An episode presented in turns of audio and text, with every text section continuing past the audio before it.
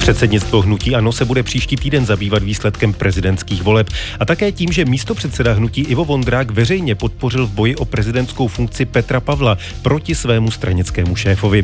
Mělo to vliv na prohru Andreje Babiše? Byl to podraz a krok proti zájmům voličů hnutí ANO, jak to veřejně komentovali další místo předsedové hnutí? Jak by hnutí ANO na výsledek prezidentských voleb mělo zareagovat? A zůstane Andrej Babiš po prohraných volbách poslancem a předsedou hnutí? Dnešním hostem 20 minut radiožurnálu je místo předseda hnutí ANO, hejtman Moravskosleského kraje, poslanec, ministr školství ve stínové vládě hnutí ANO a také muž, který veřejně podpořil soupeře svého předsedy Andreje Babiše, Ivo Vondrák. Dobrý den, zdravím vás do Ostravy. Eh, dobrý den přeji vám i posluchačům. Předesílám, že náš rozhovor předtáčíme po 14. hodině, takže na případné pozdější informace nemůžeme reagovat. Andrej Babiš dostal ve druhém kole prezidentských voleb o 960 tisíc hlasů méně než Petr Pavel. Máte z toho výsledku radost?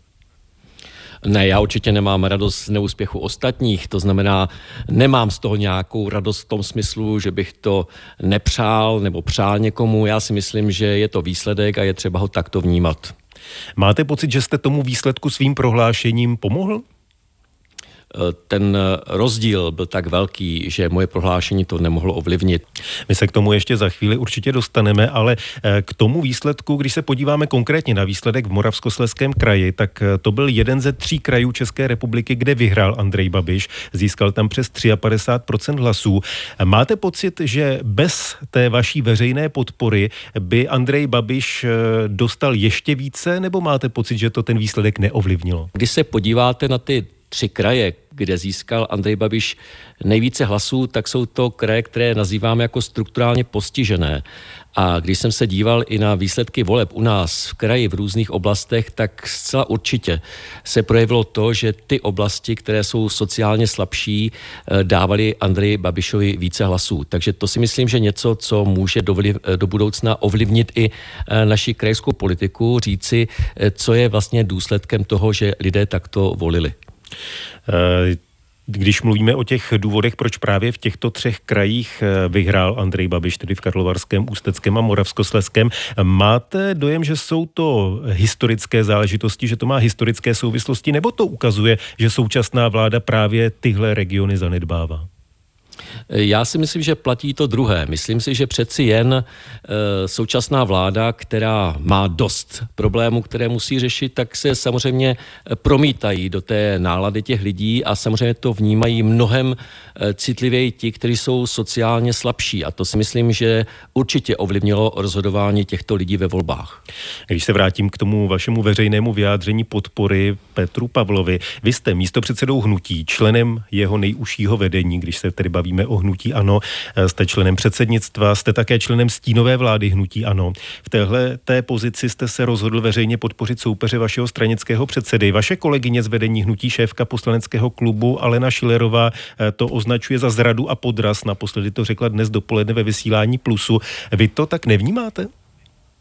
Ne, já to tak nevnímám. Já si myslím, že přece pravda má přednost a to jsou volby, které jsou prezidentské. To nejsou volby, které by byly o hnutí ANO nebo o pěti koalici nebo komukoliv, komukoliv dalším. Takže dle mého názoru jsem prostě vyjádřil svůj občanský postoj a prostě zatím si stojím a myslím si, že i ta kampaň, tak jak probíhala, mě utvrdila v tom, že prostě Andrej Babiš se na tu funkci prezidenta prostě nehodil. Řekl jste ty své výhrady a svůj postoj kolegům v předsednictvu nebo ve stínové vládě nebo přímo Andrej Babišovi osobně do očí? Uh, upřímně, my jsme se dlouho o tom nebavili, vůbec jsme se o tom nebavili a musím říct, že pro mě byl takový ten No, taková ta poslední kapka do kalichu hořkosti bylo to, že my jsme měli svolánu tiskovou konferenci na uh, půl jednou odpoledne a v půl dvanácté předtím se mělo sejít předsednictvo k tomu, aby tedy vybralo kandidáta na prezidenta. No a den večer předtím uh, vystoupil Andrej Babiš, že to bude on, takže to se na mě nezlobte, to je v podstatě pro mě něco, co já považuji za uh, neseriózní způsob jednání. Takže v tomto si myslím, že jsem se rozhodoval vyjadřoval naprosto přesně a takto jsem se i hned i potom to vyjádřil. Andrej Babiš eh, tu kandidaturu s vámi jako s členy předsednictva vůbec nekonzultoval? Tak ono se o ní mluvilo řekněme, na WhatsAppu, ale nikdy neprobíhalo nějaké jednání na předsednictvu, kdybychom si řekli, kdo by měl kandidovat, jak by měl kandidovat. Ta diskuze neproběhla, i když se o ní hovořil, že by proběhnout měla, protože se domnívám, že by něco, co bych nazval primárkami, bychom potřebovali představit si kandidáty, jaké mají názory na své fungování na hradu. To si myslím, že prostě mi tady chybělo a e, dle mého názoru to, řekněme, zkratkovité uh, navržení uh, pana předsedy do této funkce mi přišlo fakt podivné a přišlo mi to příliš autokratické. Omlouvám se, ale domnívám se, že tyto věci se musí řešit jinak. Kdybyste to jednání předsednictva opravdu měli, vy byste vystoupil proti tomu, aby Andrej Babiš kandidoval? Eh, ano, kdybych tam byl, tak bych vystoupil. Bohužel to bylo tak, že to bylo svoláno prakticky pro mne ze mne na den, bez nějakého dalšího plánu, ale hlavně to bylo tak, že vlastně měla proběhnout tisková konference a hodinu předtím se mělo uh, předsednictvo na tom zhodnout. Tak uh, to se omlouvám, to mi připadá, uh, že to je už jenom čistě o potvrzení toho, co oznámil předem pan Babiš v televizi Nova. Myslíte si, že kdyby kandidoval za hnutí ano někdo jiný, že by v tuto chvíli byl prezidentem ten někdo jiný? Těžko říct, to nevíme nikdo, hlavně nevíme, kdo by to měl být, protože těch men bylo více. Dokonce zaznívalo i jméno Martina Stropnického a já se přiznám, že Martin Stropnický by mohl mít ten, řekněme, nadhled, který by v podstatě funkce prezidenta potřebovala. Ale nakonec se tak nestalo, takže bylo to unáhlené, bylo to rychlé, bez, řekněme, toho projednání. Mně se to z tohoto pohledu nelíbilo. Vy pořád říkáte, že to bylo rychle, ale ono to přece bylo na poslední chvíli. No právě protože to bylo na poslední chvíli, tak to bylo rychlé. to tím myslím. Ano. Ale, ale Takže... vám přece nic nebránilo tomu, abyste o tom jednali měsíce dopředu.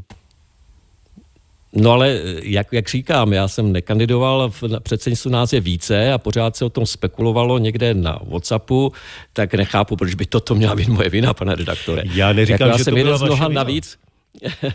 ne, ne, já vím, že ne, ale jako pojďte se, já si myslím, že uh, už na jaře loňského roku zaznělo, že by se uh, to mělo diskutovat. Já si troufám říct, že se možná k tomu mělo svolat i nějaké větší zhromáždění nejen předsednictva. Eh, chtělo to představit případné kandidáty. Prostě to, co se běžně nazývá primárkami a ty se konají v jiných stranách, takže dle mého názoru takto ten proces měl být nastaven, ale víte, já už tak eh, se stavím do role, a teď nechci rebelujícího, ale prostě do role oponenta různých rozhodnutí a prostě neměl jsem pocit, že bych i toto měl já nějak dále komentovat. Místo předseda hnutí Ano, hejtman Moravskosleského kraje Ivo Vondrák je dnešním hostem 20 minut radiožurnálu. 8. února, tedy příští středu, by se mělo sejít předsednictvo hnutí ANO. Jako místo předseda hnutí jste jeho členem. Dostal jste už pozvánku, jste zván? Ano, přišla včera večer ta pozvánka, takže jsem pozván a e, chystám se, že určitě přijdu. Očekáváte, že se tam bude jednat o tom, jestli máte zůstat v hnutí? Eh, tak předpokládám, že eh, jak už to zaznělo z úst paní Anny Schiller, že budou eh, řešit Vondráka, abych citoval přesně, tak já si myslím, že určitě o mě se tam řeč povede. Já tam jdu úplně s jiným cílem a s jinou svojí představou. K té se dostaneme za chvíli, ale přece jenom k vám osobně. Vy uvažujete v tuto chvíli o tom, že byste rezignoval na nějaké funkce v hnutí ANO, třeba na post ve stínové vládě, nebo dokonce opustil hnutí ANO? Mám dojem, že jsem příliš člověk, který vyžaduje jakousi otevřenou diskuzi a řešení témat, která nás trápí delší dobu a jsem ojedinělý, osamělý. Takže si domnívám, že pro mě tato funkce e, není klíčová, ale jak říkám, je to o té diskuzi, uvidíme, jak bude probíhat, nechci předjímat, jak bude probíhat. Chápu tedy dobře, že jste připraven nabídnout funkci místo předsedy? Ano, jsem připraven tuto funkci nabídnout, ale jak říkám, chtěl bych slyšet i ty názory ostatních, jak to vnímají oni, protože já se domnívám, že e, ta diskuze je nezbytně nutná a nejen na toto téma. Máte pocit, že máte nějakou silnější podporu vnutí, ano? E, Nemůžu říct, že bych měl nějakou většinou podporu, to jsem vždycky říkal, ale myslím si, že je dost lidí, kteří vnímají, že eh, hnutí ano, není to, co bývalo v době, kdy třeba do něj eh, vstupovali. Myslím si, že je to už vidět delší dobu. Já si myslím, že to je o té diskuzi a musíme si říct, kudy se budeme ubírat. A to je dle mého názoru mnohem důležitější, protože pak se teprve ukáže, kdo se k tomu chce přidat a kdo nikoliv. Přesto ještě jedna věc k tomu, řekněme, rozložení sil. Primátor Ostravy znutí Ano Tomáš Macura, který také před volbami veřejně podpořil Petra Pavla, o víkendu v rozhovoru pro iRozhlas.cz řekl, že celá řada lidí z hnutí Ano nevolila v těchto volbách Andreje Babiše, ale že tito lidé mají strach to přiznat. Je to tak? Říkají to vám třeba mezi čtyřma očima nebo po telefonu? Ano, můžu to potvrdit. Předsednictvo Hnutí Ano má rozebírat výsledky prezidentských voleb a to, jak Hnutí Ano bude pokračovat dál. Vy jste říkal, že tam s něčím chcete přijít. S čím tam přijdete? No já si myslím, že nejvyšší čas si skutečně sednout a připravit další program našeho hnutí. Já nemám pocit, že bychom měli nějakou jasnou strategii a linii toho, co chceme být. My jsme tady už před léty uspořádali v Ostravě programovou konferenci. A myslím si, že skončila v celku jasně a troufám si říct, že i jednomyslně jsme ty věci schválili. To znamená, chtěli jsme, abychom zůstali, řekněme, tou catch-all party, jak se říká, ale stranou, která má jakýsi, řekněme, středně pravicový akcent.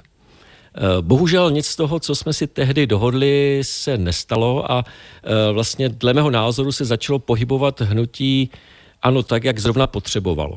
A já si myslím, že třeba tuto diskuzi znovu otevřít, protože se domnívám, že jsme za ta poslední léta ztratili podnikatele, ztratili jsme střední třídu, učitele, vědce, lékaře, odešli od nás eh, voliči eh, mladší, to znamená, to se, dom, to se domnívám musí být nějak nastaveno, změněno a k tomu bych chtěl a budu navrhovat, abychom svolali takovýto programový Eh, takovou programovou konferenci, abychom si ty věci probrali. Jinak to bude takový ten, já nechci říct kam vítr, tam plášť, ale v podstatě budeme reagovat pouze na průzkumy, průzkumy veřejného mínění a to není dle mého názoru správně. Eh, když mluvíte o tom, že by měla být programová konference, vy máte představu, kam by se program Hnutí Ano měl posunout, které věci byste chtěl akcentovat?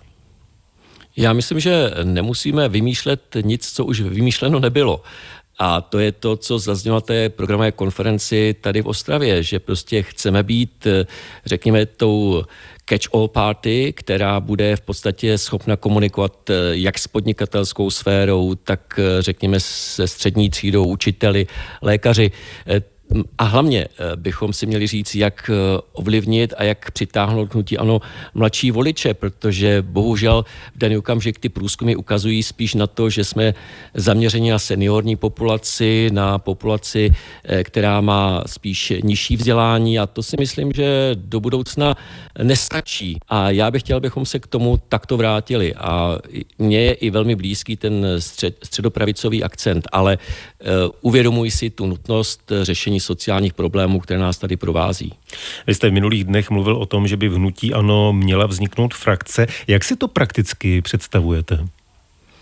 No, já jsem neříkal, že eh, má eh, vzniknout, já jsem říkal, že to je možná cesta. A já bych tady zareagoval na to, eh, co se stalo právě na začátku loňského roku, protože už jsme měli jakýsi i možná i střed eh, já s panem eh, předsedou v tom smyslu, že prostě už nejsme dávno catch-all party, že jsme skutečně levicovou stranou a dokonce až možná moc levicovou stranou. A tehdy, a to oceňuji, v podstatě uspořádal setkání v rámci deseti let založení hnutí ANO s celou řadou politologů.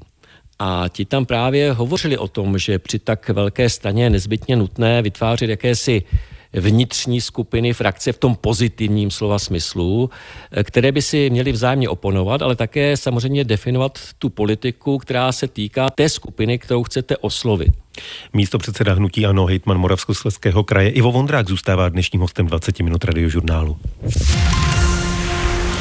Předseda hnutí Ano Andrej Babiš už v sobotu avizoval, že na jednání předsednictva příští týden chce řešit i své další působení v politice. Už v sobotu řekl, že lidem přeje život bez Babiše. V rozhovoru pro dnešní Mladou frontu dnes dodal, že si dá politický detox. Na svém twitterovém účtu změnil svůj popisek z poslance na občana.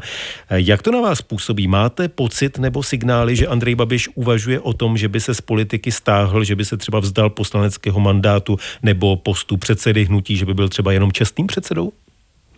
Eh, přiznám se, že jsem to slyšel právě na té tiskové konferenci a e, nikdo se o tom takto zatím vůbec nebavil, takže nejsem schopen to potvrdit ani vyvrátit.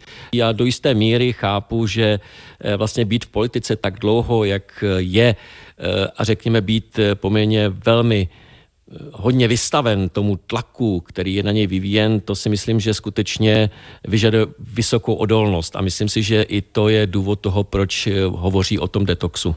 Bylo by dobře, kdyby Andrej Babiš, řekněme, ustoupil z té politiky? No pojďte se, já to řeknu tak, jak jsem to říkal před několika lety. Prostě dříve nebo později hnutí ano musí počítat s tím, že Andrej Babiš nebude stát jeho čele jako výkonný předseda, ale třeba jako ten čestný předseda, myslím si, že založil projekt, který byl úspěšný, o tom prostě není sporu, ale je třeba si říct, kdy to bude a já jsem vždycky říkal, že to bude jen a jen na jeho rozhodnutí. Pardon, Takže to je, je to, skutečně... to je jasné, předpokládám, že ani jeden z nás to neovlivní, ale já se ptám na to, jestli z vašeho pohledu, z pohledu místo předsedy hnutí ano, by to bylo dobře, kdyby v tuto chvíli Andrej Babiš ustoupil. Uh, o tom bych skutečně nechtěl spekulovat, jestli je to dobře. Já to řeknu takto.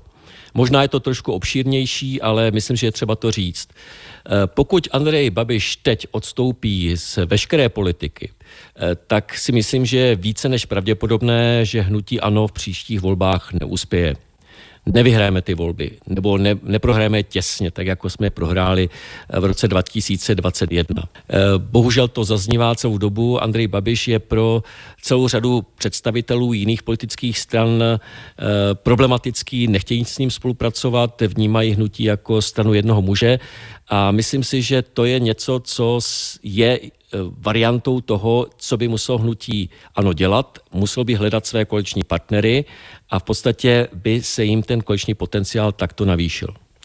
Předpokládám, že na tom jednání předsednictva budete také hodnotit kampaň před prezidentskými volbami. Tu kampaň platilo hnutí ANO. Měli jste jako členové vedení hnutí ANO možnost ovlivnit její podobu? Jednali jste někdy o strategii, o heslech? Věděli jste třeba dopředu, jak budou vypadat billboardy?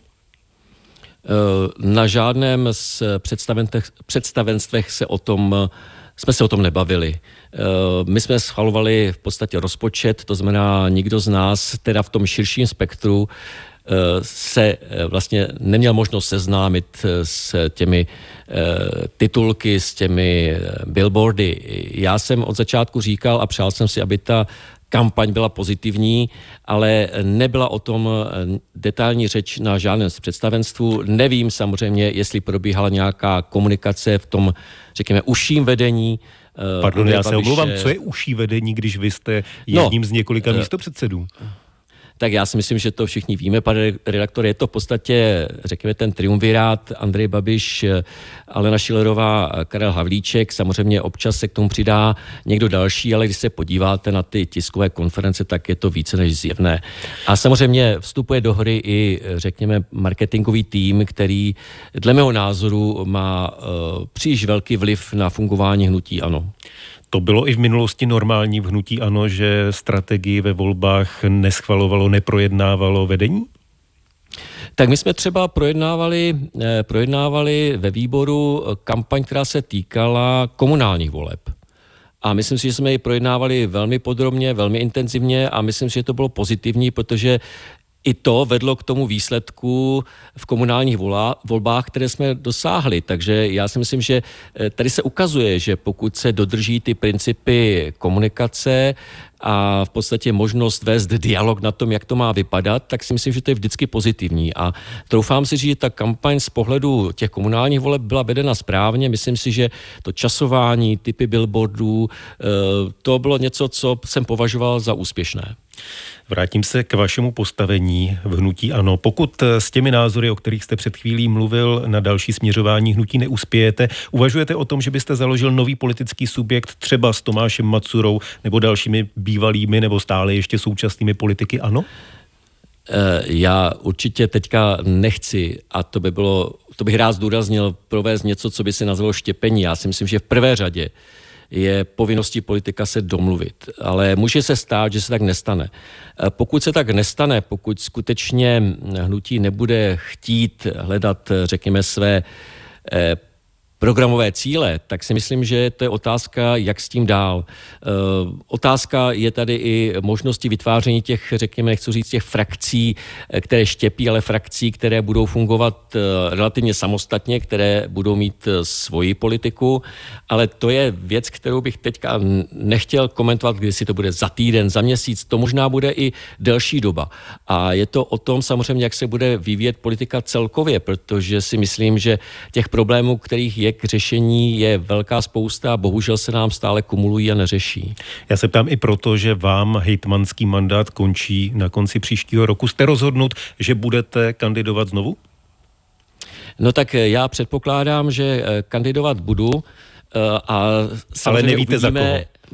Eh, ne, ne, ne, ne, to bych neřekl. Já si myslím, že otázka, jestli za někoho jiného, to bych teďka nepředjímal. Já si myslím, že se nám tady v kraji daří držet eh, jakousi středopravicovou koalici už druhé volební období a troufám si říct, že se nám daří věci realizovat. Myslím si, že na tom, na tom kraji to vidět. Dokonce jsme teďka měli eh, vůbec největší nárůst HDP ze všech krajů v České republice, dokonce je rychlejší než Praha. Samozřejmě máme tu výhodu, že zahujeme na nižším základu, to samozřejmě nerozporuji, ale jestli eh, jde o to, jestli lidé si uvědomí, zda je zajímá to, jak se ten kraj vyvíjí, anebo jestli jsem řekl, zdali podporuji či nepodporuji do eh, prezidentských voleb Andreje Babiše a to si budou muset lidé rozhodnout, to si musíme říct na rovinu, že volby prostě do těchto krajů eh, i parlamentu jsou přece jenom něco jiného, ale já mám ten pocit, že bych rád viděl ten kraj skutečně takový, jak jsme si ho předkreslili v tom smyslu, že chceme, aby byl transformovaný, aby to byl skutečně kraj úspěšný, nikoliv strukturálně postižený. Na závěr, na závěr ještě jedna věc. Nový prezident Petr Pavel avizoval, že ještě do březnové inaugurace chce jet do krajů, kde volby vyhrál Andrej Babiš, tedy i do Moravskosleského kraje. Jste už v kontaktu s panem prezidentem a jeho týmem? Připravujete tu návštěvu?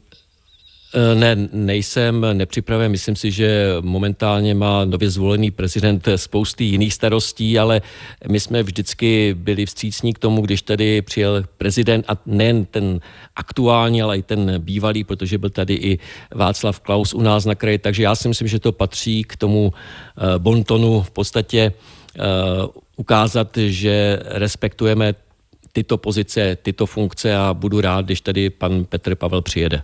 Říká dnešní host 20 minut radiožurnálu místo předseda hnutí Ano, hejtman Moravskosleského kraje a také poslanec Ivo Vondrák. Díky, že jste byl naším hostem. Na viděnou, naslyšenou.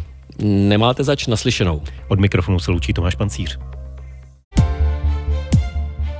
Partnerem tohoto pořadu jste vy, posluchači Českého rozhlasu.